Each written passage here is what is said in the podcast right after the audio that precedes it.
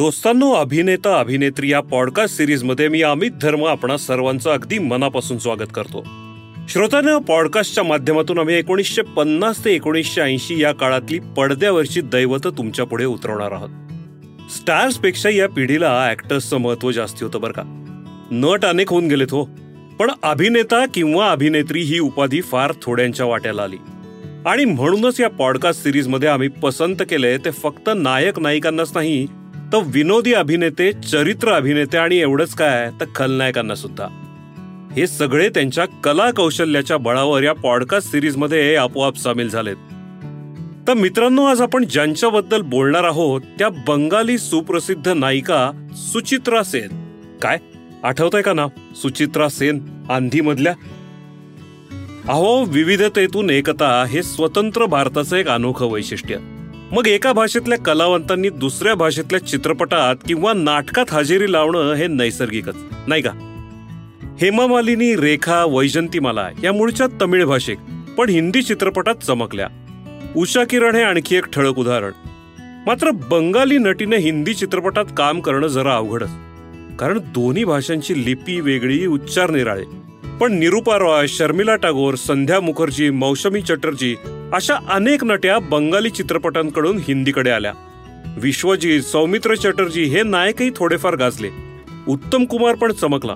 ह्या सगळ्यांमध्ये अग्रक्रमाने नाव घ्यावं अशी एक अभिनेत्री ती म्हणजे सुचित्रा सेन. सहा एप्रिल एकोणीसशे तीस रोजी कलकत्त्यात जन्मलेली सुचित्रा सेन वेगळीच होती. तिचं मूळचं नाव रामावर का शांतिनिकेतन मधलं चौफेर शिक्षण संपवून एकोणीसशे शेहेचाळीसमध्ये ती विवाहबद्ध झाली. कॉजोरिया एकोणीसशे त्रेपन्न मधल्या बंगाली चित्रपटापासून सुचित्रा सेनची कारकीर्द सुरू झाली. इथे तिची व्यक्तिरेखा अल्लड आणि अवखळ होती. शॉत नंबर कैदी या थोड्याशा गंभीर तर शाडे चोतर या संपूर्ण विनोदी बंगभाषी चित्रपटातून ती चमकली.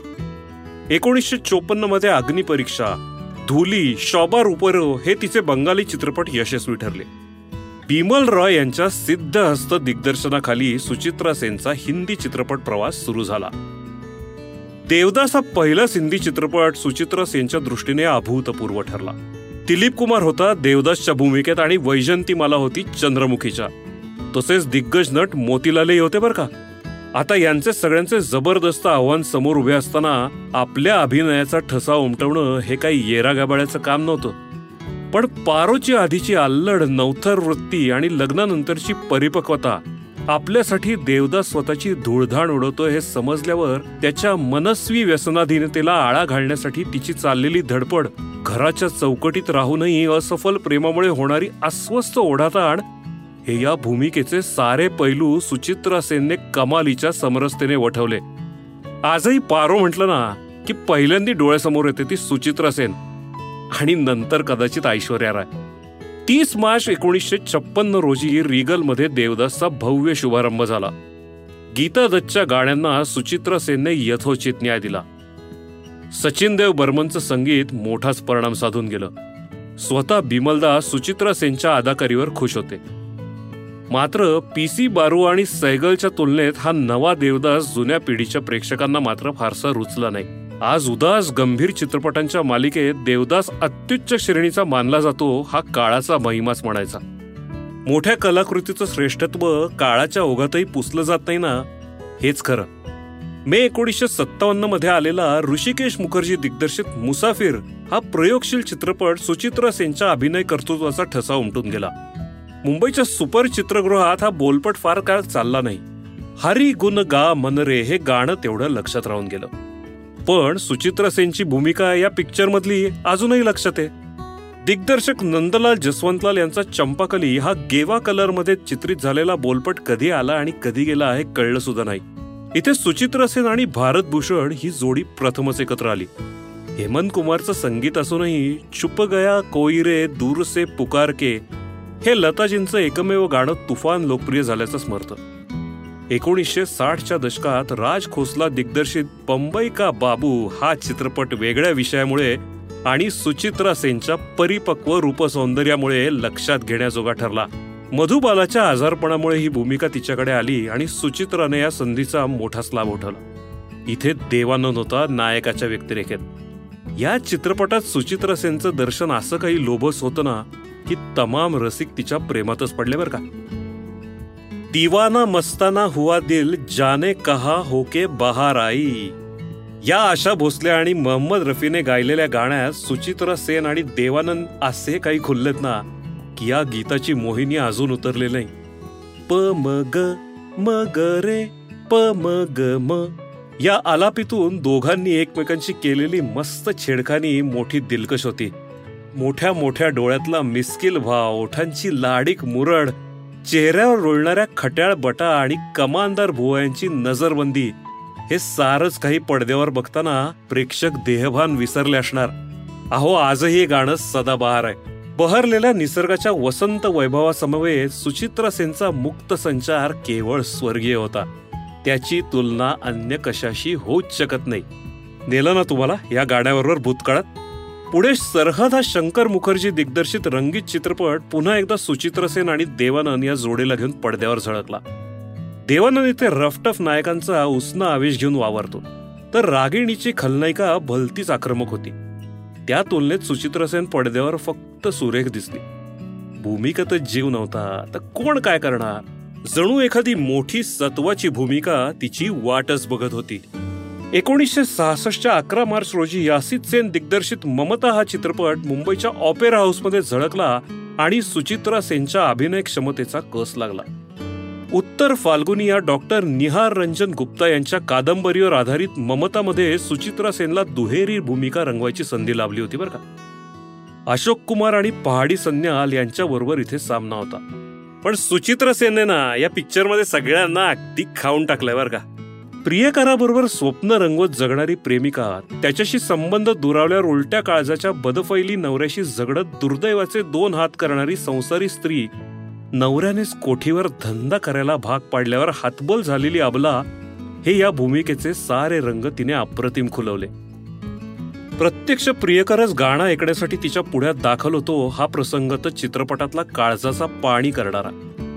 रहते थे कभी जिनके दिल में हम जान से भी प्यारों की तरह। बैठे हैं उन्हीं के कूचे में हम आज गुनहगारों की तरह। या ओळीतला प्रचंड उपहास सुचित्र सेनने अशा उत्कटतेने पेश केलाय की अशोक कुमार इकडे थिजून जातो आणि हताश होतो। इन बहारों में अकेले ना फिरो राह में काली घटा रोक नाले या द्वंद्व गीतातला खुमार एकदा अशोक कुमार बरोबर तर दुसऱ्यांदा धर्मेंद्र समवेत पेश करताना आई आणि मुलगी या दोन्ही व्यक्तिरेखा सुचित्राने अशा कमालीच्या समरसतेने रंगवल्यात ना की वाह! रोशनचं संगीत तर काय म्हणावं? मुलीच्या कल्याणासाठी सतत खंडणी उकळून बदनामीची धमकी देणाऱ्या नवऱ्याला शेवटी गोळी घालतानाची ही आबला सबला कशी बनते हे सुचित्रानं मोठ्या खुमारीनं दाखवले या पिक्चरमधली आई आणि मुलीची शेवटची थेट भेट म्हणजे तर कळसच. अहो त्या क्षणी थिएटरमध्ये हुंदक्यांचा पूल तयार व्हायचा. आत कुठे? डोळ्यात पाणी आणि हातात रुमाल याच बधीर अवस्थेत प्रेक्षक बाहेर पडायचे. यानंतर सुचित्र सेन कलकत्त्याला परत गेली. हिंदी चित्रपटसृष्टीचा बदलता माहोल कदाचित तिला रुचला नसणार. उंच आकर्षक व्यक्तिमत्वाची सुचित्र सेन पुन्हा बंगाली चित्रपटात मग रमून गेली. बंगाल सागरिका हारानो शूद शात पाके बांधा अशा बंगाली चित्रपटांनी तिला अफाट लोकप्रियता मिळवून दिली. विपुल केस खळखळत हास्य उत्साही लवचिक देहबोली ही तिची वैशिष्ट्ये प्रेक्षकांना थिएटरवर खेचून आणू लागली. तिचा बावन कशी अभिनय बघायला मिळणार ही तर त्यांची खात्रीच असायची. ममतानंतर बरोबर दहा वर्षांनी आंधी हा जे. ओमप्रकाश निर्मित चित्रपट सुचित्र सेनला खूप मोठ्या उंचीवर घेऊन गेला. एकोणीसशे शहात्तरमध्ये देशात आणीबाणी लागू झाली. त्या गोठलेल्या वातावरणात सुचित्र सेनच्या आंधीमधल्या आरती देवीनी खळबळ माजवली. पित्याचं राजकारण आणि पतीचा संसार यात ओढाताण होणारी नव्या जमान्यातली खंबीर स्त्री इथं सुचित्र सेनने कमालीच्या संयमित अभिनयानं अक्षरशः जिवंत केली. तिची आधीची उथळ उच्छृंखल तरुणी नंतर मुरब्बी राजकारणी बनताना काळजात कुठल्याशा कोपऱ्यात संवेदनशीलता सुद्धा टिकवून होती. पांढऱ्या केसांची बट आणि दोन्ही खांद्यांवरची शाल यातून तिनं घरंदाज खानदानी व्यक्तिमत्व नेमकं उभं केलं. डोळ्यातली जरब चालीतली ऐट आणि शब्दातून थेट राजकारणी मुत्सद्दीपणा दाखवत सुचित्र सेन एका उत्तुंग व्यक्तिमत्व साक्षात डोळ्यापुढे नेमकं आणते. गुलजार यांचे संवाद आणि गीते हा तर आंधीचा प्राण. त्यातून योग्य टायमिंग साधत संजीव कुमार आणि सुचित्र सेनने हा पिक्चर एका वेगळ्याच उंचीवर नेऊन ठेवला. इस मोड पे जाते हैं. तेरे बिना जिंदगी से कोई। ही राहुल देव बर्मन यांची गाणी किशोर आणि लतानं आजरामर करून ठेवली आहेत. त्यानंतर एकोणीसशे अठ्याहत्तरमध्ये आलेला प्रणय पाशा हा बंगाली चित्रपट सुचित्रा सेनच्या कारकिर्दीतला शेवटचा पिक्चर ठरला. त्यानंतर कदाचित ती अज्ञातवासातच गेली असे आपल्याला वाटेल पण नाही. तिनं स्वतःचं जीवन नंतर रामकृष्ण मिशनच्या कामासाठी झोकून दिलं. तिची मुलगी मुनमुन सेन ही बंगाली आणि थोड्याफार हिंदी चित्रपटात चमकली. तिच्या नाती रीमा सेन रायमा सेन यांनी हिंदी चित्रपटात थोडीफार कामं केली. अखेर सतरा जानेवारी दोन हजार चौदा रोजी तिने या जगाचा निरोप घेतला. एक चतुरस्त्र अभिनेत्री काळाच्या पडद्याआड गेली. दोस्तांनो या गोल्डन एरामधल्या सगळ्या नटनट्यांनी केवढं कर्तृत्व अभिनय क्षेत्रात गाजवलंय ना हे हा पॉडकास्ट करताना जाणवलं. अहो त्यांच्याही आयुष्यात प्रचंड ताणतणाव होते आपल्यासारखे. कितीतरी अपमान अवहेल ना त्यांनीही सहन केले हो. तरी पण कॅमेरा सुरू झाला ना की ते भूमिकांशी तद्रूप होत. या सगळ्यांनी चित्रपट सृष्टीचा एक सोनेरी काळ रचलाय एक इतिहास घडवलाय.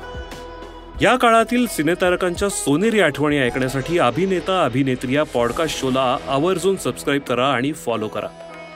मी अमित धर्म. भेटूया अभिनेता अभिनेत्रीच्या पुढच्या भागात. तुम्हाला जर हा शो आवडला असेल तर आम्हाला स्पॉटीफाय आणि ॲपल पॉडकास्टवर जरूर रेट करा. या पॉडकास्टमधील संपूर्ण माहिती दिलीप राज प्रकाशन प्रायव्हेट लिमिटेडच्या अभिनेता अभिनेत्री या पुस्तकावर आधारित असून त्याचे लेखक श्री सदानंद गोखले आहेत.